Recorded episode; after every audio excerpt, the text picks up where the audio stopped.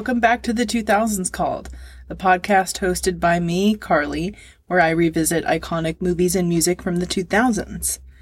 Guess who still has teenage dirtbags stuck in their head? I have not been able to stop listening to that song. I love it so much. I discovered it from the Loser soundtrack we revisited last week. How's your week going? Uh, how's your Mercury retrograde going? We talk a little about astrology on this podcast, and from what I understood about Mercury retrograde, it affects, you know, communication and technology, which makes sense with this fucking Instagram, WhatsApp, and Facebook outage we had today. I'm recording this on Monday. Um, she's out for blood this year, though, I guess, because. So, sorry for the delay. My mother had appendicitis. She's all good now, but that's how my week started. And my internet connection has been shitty. Apple Maps hasn't been working for me, which is not normal. It's very annoying when I'm trying to figure out where I'm going. Um, but I figured if you don't know much about Mercury retrograde, but you hear people refer to it all the time, I figured I could um, read you a little bit about it. So I have this astrology app called Time Passages that I live by. They have free and very affordable in depth natal chart reports, compatibility reports, and it gives you the rundown of the day to day transits and how they affect you given your birth chart. So you like plug in the place you were born, the time you were born, your birth date, and all of that. And it tells you literally planet by planet, transit by transit, how it affects you. I love it so much. This is not a paid promotion at all. I genuinely just think it's a great app. It's very easy to navigate and understand. Um, even if you're not that familiar with astrology and natal charts and stuff, I feel like it's really easy to understand. So here's their blurb about Mercury retrograde. So this year, it's from September 26th to October 18th. Mercury retrograde, which occurs three times a year for about three weeks each time, is interpreted particularly strongly. Mental pursuits and connections break down. The Mercury retrograde period is best used as a, as a time for inner reflection. It's not a good time for making new decisions or new business plans, but it is ideal for reflecting on your current situation. It is best to quietly observe your inner process during Mercury retrograde and to carry forward with your pre existing plans. So ask yourself, where am I heading in my life at this particular juncture? Then try to move forward with new directions only after Mercury has gone direct and perhaps even a fortnight beyond. So, two weeks, right? That's a fortnight when Mercury has left its retrograde shadow. Um, I can't remember how to describe what is actually happening and why, you know, it's, it has something to do with the planet appearing like it's moving backwards or something. Um, it doesn't go into detail about that, but yeah, they have very insightful reports on transit. So go check out their app. It's called Time Passages. I love it so much. I hope you love it too. Um, I hope you had a good weekend. My week ended on a good note. I went to this place called Lilac Tattoo Studio. Um, I got a tattoo I've been wanting. It's like a sword with a crescent moon. I love it very much. Shout out to Lilac Tattoo Studio. They're an all uh, female tattoo and piercing spot in Dallas. Um, they're the shit. Skylar helped me as a walk in. She was wonderful their spot is just so cute and it's it's not like any tattoo or piercing shop I've really ever been into except for maybe like there's a place called Pin Cushion in Frisco that's a piercing and they have a tattoo parlor next door. But um they just don't give off that you know, intimidating toxic masculinity vibe that a lot of shops do, you know. So I highly recommend them. This is also not a paid ad for them at all. I just like them a lot and figured I'd tell you about them because you just feel a lot more comfortable there than you do at other places. So yeah, they're in Dallas. Um, I had a lot of fun putting this episode together for you all. So um, this week we're revisiting A Walk to Remember, and we're also revisiting Taking Back Sunday's debut studio album, Tell All Your Friends. So before we get into the IMDb trivia and my roast of this movie, I have some hot takes to share with you. My hot take is fuck Nicholas Sparks' toxic ass for telling us these stories where women are dying or terminally ill, and that's what it takes to teach these men how to be decent human beings. That's my hot take. I, I feel like I've heard that somewhere before, and I just wanted to reiterate it. Fuck him for tricking us into thinking we could fix bad boys. That's not attainable. Jamie turned Landon from an absolute shitbag into a fucking saint. And I don't think I've ever seen that in real life. Have you? We all deserve someone who helps us cross shit off our bucket list. Like, what do you want? You want to be in two places at once? You want a galaxy named after you? Let's do it. You know? He took what sounded like an unattainable list of goals that she had and helped her cross every single one of them off that list, which is very sweet. But yeah, did this movie teach you not to trust Nicholas Sparks? That's what my takeaway was. Nicholas Sparks is a masochist. he rips out our hearts, uh, he rips our hearts out of our chests, pisses on them, and throws them in a fucking dumpster. that being said, though, I still love this movie. my toxic trait is that I still enjoy this movie despite the like weird Christianity. Like, I still very much enjoyed it. um, I don't know if it's because I'm a pastor's daughter and I felt like I felt seen when I first saw it. I, I mean, I saw it as soon as it came out. Not religious anymore. I'm a full blown gay witch. Uh, that, that's what Christianity did for me. Um, I even remember going to church with my friend, uh, in boy drag, which I didn't know that's you know, what it was called or what I was doing at the time. But yeah, I mean, all of that to say, this is Christians are a lot of Christians are bad. I know, I know there are a few, you know, a handful of good ones out there, but a lot of them are pieces of shit. And I do not want to be associated with Christians. A lot of them just spread hate in the name of religious freedom that they refuse to grant to any other religion. I wondered, um, you know, after watching this, if uh, Mandy Moore was Christian because she did this movie, and she also she also did Saved, um, which are both Christian movies. Saved is more of a parody of you know Christian culture, but it made me wonder if she was Christian. So I looked it up and she doesn't seem to be. There are just, there was a headline from 2009 that said, Mandy Moore, don't label me religious. so I think that answered that question for us. My other hot take is that Shane West is hot as fuck. He can fuck me right in the pussy. and he looks good as fuck. Go and look at his Instagram and tell me he isn't even hotter than he was in the early 2000s. like, my best friend reminded me that I had a picture of him in my locker in middle school. I I had forgotten about that. Um, I had a boyfriend named Shane in middle school, and I'd like to confess something terrible. Uh, I forgot that I had a school boyfriend and a church boyfriend when I was in middle school. Isn't that awful? I'm going to hell for that.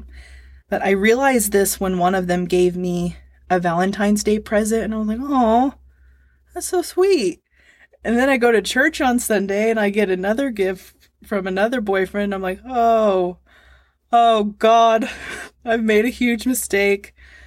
So th- it's something that keeps me up at night. It's one of the hits, one of the greatest hits of all the mistakes that plays in my head right as I'm trying to fucking fall asleep. But Another hot take that I have. I hate, hate Jamie's bangs in the movie. They look like Winona Ryder's character Lydia's bangs from Beetlejuice. Like they're very, they're not full enough. They're, they're very, uh, they're too spaced out and I hate it. And I wonder if you hate it too. There is a reason why they pinned them back in the movie poster. She's got like a hair clip getting the bangs out of her face because I think they realized the bangs weren't working.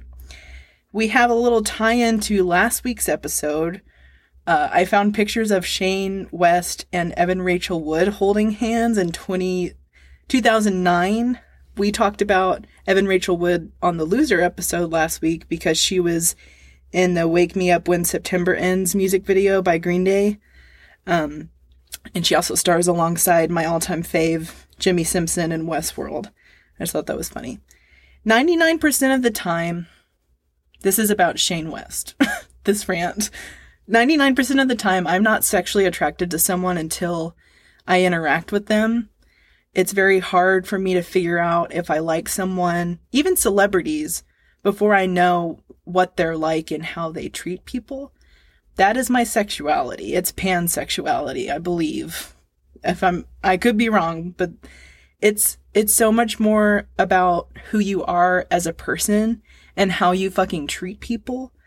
Um so I mean, I can think someone is cute, but it really won't go any further until I see what they're like with other people. So it's it surprised me a lot that I was like Shane Shane West is so fucking hot. I don't know if he is a good person or not. I I haven't seen interviews with him, but he could get me pregnant if he looked at me. Um he's a Gemini horse. Uh a horse is associated with Gemini, I believe. He's like a double Gemini and I love that for him. PSA, stop the Gemini slander. Let's stop sign shaming people. You know, you met a couple shitty Virgos. Okay, you can't hold that against every Virgo you meet. You know, I saw a TikTok this week that was like, according to Google, Leos, Geminis, and Scorpios are the most hated zodiac signs. Like, first of all, how dare you? As a Leo, how dare you? also, if you're a Leo, Gemini, or Scorpio, don't take that to heart. Like, Scorpios, Leos, and Geminis are three of many of my favorite signs. I cannot say there's a sign I don't like. And that's the problem with pop astrology, in my opinion. I feel like it only focuses on sun signs. And it just feels so black and white. And people are so much more complex than that. So I would encourage you, if you've ever felt discouraged by what you've heard about your sun sign, dig deeper into your whole natal chart. It might help you understand yourself better and give you the bigger picture of who you are. Or if it doesn't serve you, just fucking ignore it. You don't have to, you know, if it doesn't help you, that's also totally fine. Um, I so wish I had this movie on DVD. I think I'm going to start going to movie trading company and look for the DVDs for each episode because they always come with such great extras. Um, like I miss I miss the DVD a lot. I'm sure that I could dig up what was included on the DVD extras, but it was so great just to have it all in one place, you know? Shout out to Movie Trading Company. They have like new and used DVDs, CDs, vinyl. It's a wonderful spot. They have games like they have everything. If you're looking for, you know, a gently used Xbox or Nintendo Switch, like go there and see what their prices are before you buy one new. Cause they'll probably have one that's like, you know, probably even, you probably even get a new one there. I'm not sure.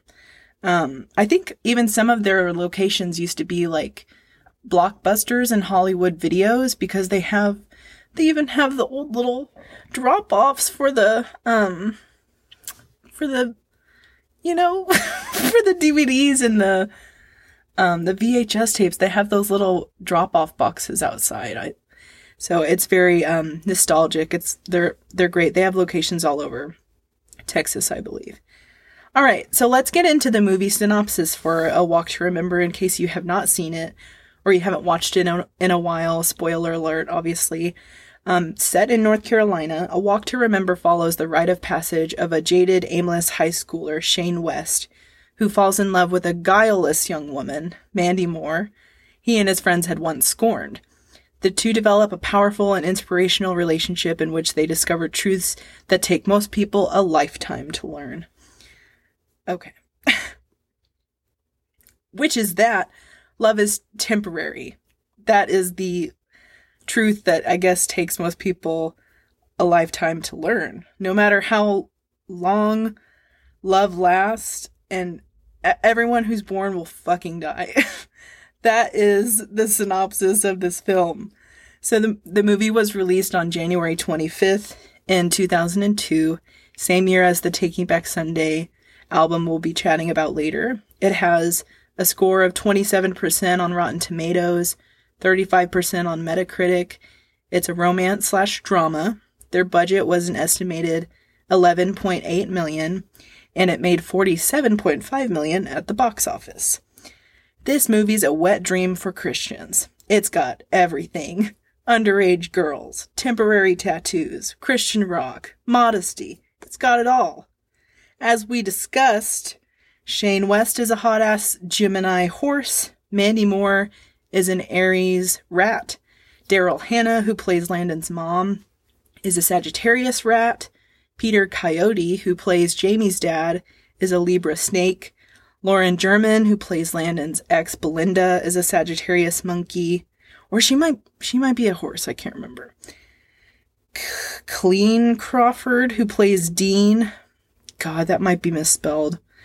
My iPad might have autocorrected their name. I apologize. The guy who plays Dean as a Taurus monkey, Paz de la Huerta, is in this. First of all, she's one of the bullies, and she is a Virgo rat. And let's see. There's a guy named Al Thompson who plays another one of Landon's friends, and I could not find his sign. So sorry. All right, let's get into the IMDb trivia. The, the film was, I'm sorry, the movie was filmed in 39 days, despite only having Mandy Moore for 10 hours per day because she was a minor she turned 17 while filming, so she was 16 and turned 17 as they were filming. That's kind of icky, because Shane West was 24, I believe. Shane West loved his car from the movie so much that he bought it because it was only $5,000. Well, congratulations on having 5,000 extra dollars. Um, I guess what they're saying is maybe it was like inexpensive for a sports car or whatever it was.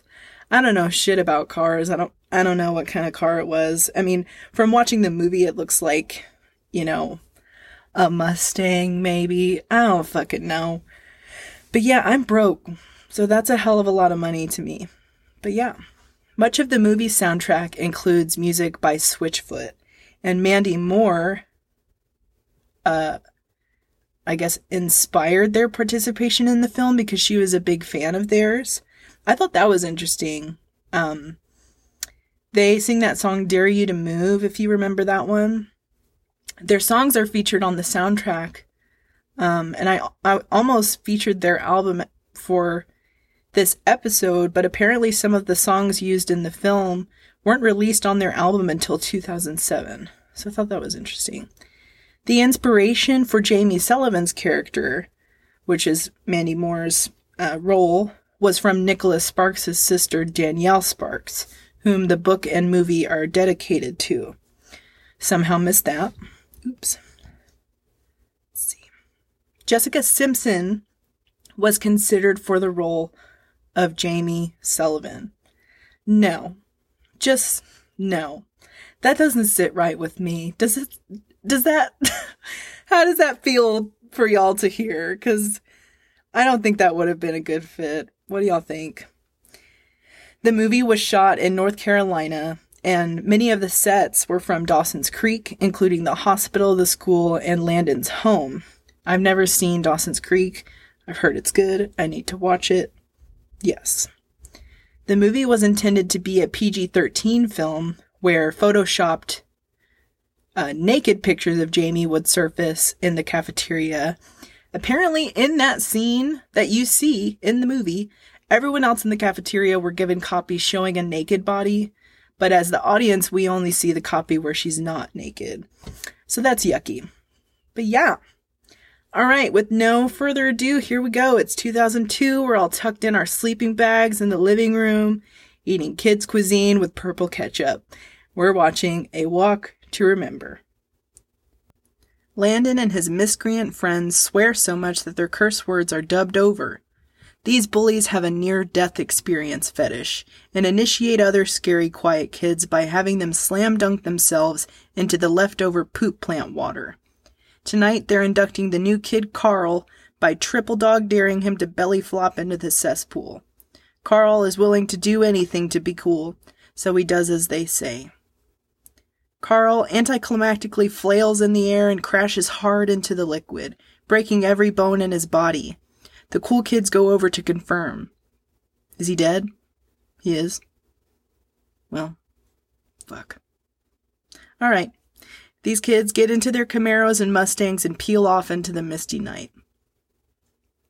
Landon Pimp walks into the principal's office the next morning to find out he's been sentenced to living life as a good boy. He's got to tutor kids, pick up trash alongside the highway, and spend time with the preacher's daughter, Jamie, to learn a thing or two about her Lord and Savior, Jesus Christ. He's even forced to audition for the school play, even though he absolutely despises the arts.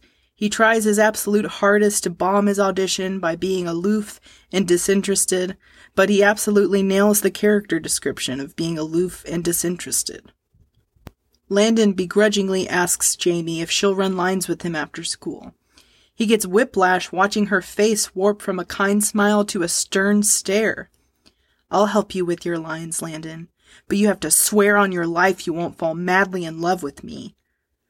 Never having even thought of her as a sexual object, Landon shrugs off her demand. That won't be a problem, he spits. Next, we see a 30 minute montage of Landon getting shoved in the chest during rehearsals. And finally, it's showtime. Jamie plays the role of a Dementor. She seductively slips off her black hooded robe to reveal a skin tight sky blue silk dress. Landon fucks his line right up. Jesus Christ, you're fucking hot, he blurts, breaking character. Jamie's father has an aneurysm in the audience. Jamie is visibly nervous, but she sings like an angel, further enchanting our softening Landon. He's so overtaken by her beauty and auras that he lands an unscripted kiss on her cheek. Jamie can't tell if she's confused by his improv or confused by the butterflies. Landon's ex girlfriend looks on, witnessing their undeniable chemistry. Her butthole clenches. Landon drives home after the performance to get shit faced. He wants to bury these intoxicating feelings for the enchantress Jamie by getting intoxicated. But this doesn't work. His feelings are coming on even stronger. Did he love her? Was he going to convert to Christianity for her? All he knew was that she was gorgeous, and he wanted to drink her in every day for the rest of his life. Next, the bullies have hatched a plan to use Microsoft Paint to copy and paste Jamie's head on a bikini model's body. They spread photos of her across the school just to really drive home how much they hate her sweaters. Jamie innocently arrives to read alone at her favorite table. Everyone's laughing at her. None of them are trying to hide it. Her eyes fill with hot tears as the cafeteria fills with a chorus of demonic laughter. Landon senses Jamie is in danger, so he hauls ass to her fave spot. He catches her right as she faints, overtaken by the chaotic, evil energy. Landon continues to prove his undying love for our sweet Jamie. He helps her cross impossible shit off of her bucket list, and it's inadvertently turning him into the sweetest dude ever. But she's scared of how hard she's falling for him, given her white blood cell count. She still hasn't broken the news. She tries to snap Landon out of it by reminding him of the blood oath he took. You swore you wouldn't fall in love with me. Yeah, what the fuck was that about? he asks. She looks off in the distance, avoiding eye contact. I have cancer, Landon. I could die any minute. Landon is absolutely lost. His emptiness turns to rage and he screams at the top of his lungs, collapsing in the street. He is inconsolable. But Landon continued to set the bar as high as possible for straight men everywhere. He selflessly helps her cross every last wish off of her bucket list. And Nicholas Sparks absolutely delivers on his promise to machete our hearts out of our chests, shit on them, piss on them, and face this guarantee of death. Jamie dies on their fucking wedding day. In the same church her mother and father were married in, for fuck's sake. Nick may as well have had us stare into her lifeless eyes, knives to our throats, reminding us that everyone who's born will die, with or without love. The end.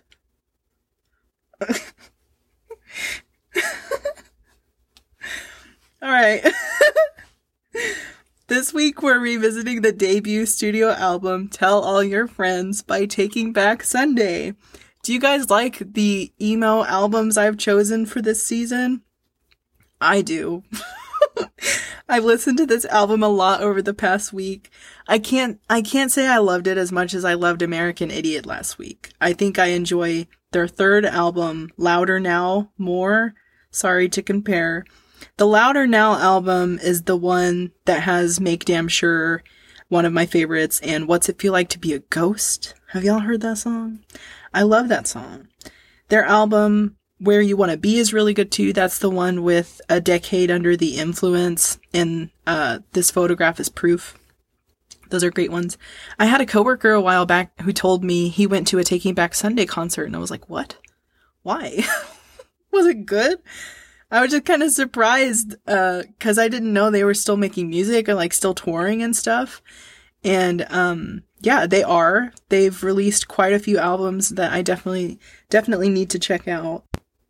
So a little about Taking Back Sunday. They formed in 1999. They have roots in Long Island's pop punk scene. Apple Music says they emerged as one of the defining bands of the 2000s emo movement. They're gold certified meaning 500,000 copies sold, album, Tell All Your Friends, is now considered a classic and has appeared on such lists as Rolling Stone's 40 Greatest Emo Albums of All Time. Um, the band members are Adam Lazzara, lead vocals, John Nolan, guitarist and vocalist, uh, guitarist Eddie Reyes. I'm not sure if he's still in the band, I could be wrong. Bassist Sean Cooper and drummer Mark O'Connell. All the lyrics for the album were written by Adam and John. So Adam is a Virgo rooster, John is a Pisces horse, and I could not find the signs for the uh, other members of the band, which is a bummer. The track list is as follows. The uh, first song, You Know How I Do. Second song, Bike Scene. Cute Without the E. Cut from the team. There's no I in team. Great Romances of the 20th Century. Ghost Man on 3rd, Timberwolves at New Jersey, The Blue Channel, You're So Last Summer, and Head Club. So I thought I'd do a comparison of my favorite songs when I first heard the album as a teen and what my favorite songs are now. My favorite songs as a teen were Cute Without the E, Ghost Man on 3rd, Timberwolves at New Jersey, and You're So Last Summer. And honestly, those are still my favorites, which isn't that surprising. I mean, I've I've gone back and listened to this album and I enjoy listening to the whole thing, but those are definitely I think Timberwolves at New Jersey and You're So Last Summer are my top two faves from this album.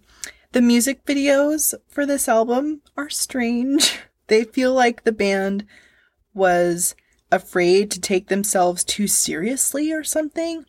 Maybe visual stuff just wasn't their best medium at that time. But they got better over the years, I think, for sure. Re listening to the album and trying to sing along, it's very hard to match Adam's vocals and his style of singing. It seems very hard to replicate. Like his mix of scream singing and over enunciation is very interesting and very emo, I would say. I thought, hey, maybe since I'm an adult now, I'll understand some of the things that he was singing. But that, no, that was not the case. I understood a handful of what he was saying, but it's not like, it's inaudible yelling. But I love that. Love it. So I remember listening to Timberwolves at New Jersey in front of my mom when I was a teen. And one of the verses from the song says, This is me with the words on the tip of my tongue and my eye through the scope down the bar- barrel of a gun and her asking me, um, what did he just say? And I can understand her concern for sure. um, I don't know what that lyric is supposed to mean. But I mean, he's referencing a gun. I mean, listening to it, it sounds like it's a breakup song. Reading the entire lyrics to the song, it seems like a breakup song. But yeah, I just had that. That's like a core memory that unlocked when I listened to that song. I was also watching the music video for You're So Last Summer and I almost shit my pants because I forgot that Flavor Flav is in the fucking video. He's straight up being their hype man on stage, like he's thrashing around and lip syncing for his motherfucking life. he's wearing head to toe red plaid. Uh, I said plaid, sorry, my voice cracked. Yeah. I forgot he was in the video. That is wild. Um, that's, that's it for today's episode. Uh, I cannot wait to share next week's episode with you all. Next week is the Josie and the Pussycats episode that I've literally waited all of my life to do. I feel like I was born to do it. So tune in for that. Thanks for joining me today. We're halfway through this season. We've got four episodes left. I just continue to find new movies that I'm adding to the list. Uh, please give me a shout if you, you know, think of any that you want to see me or hear me do. Um, yeah, check out my Instagram at the 2000s called pod. My dear friend Alyssa took some very nostalgic and gorgeous pictures for me. You can check them out there. I post content that goes along with each episode on, you know, Instagram and Twitter so you can see like a picture of Flavor Flav and that music video and all that. So I hope you have a great week. I hope you get through this Mercury retrograde. Uh, sending you love and nostalgia. Talk to you later. Bye.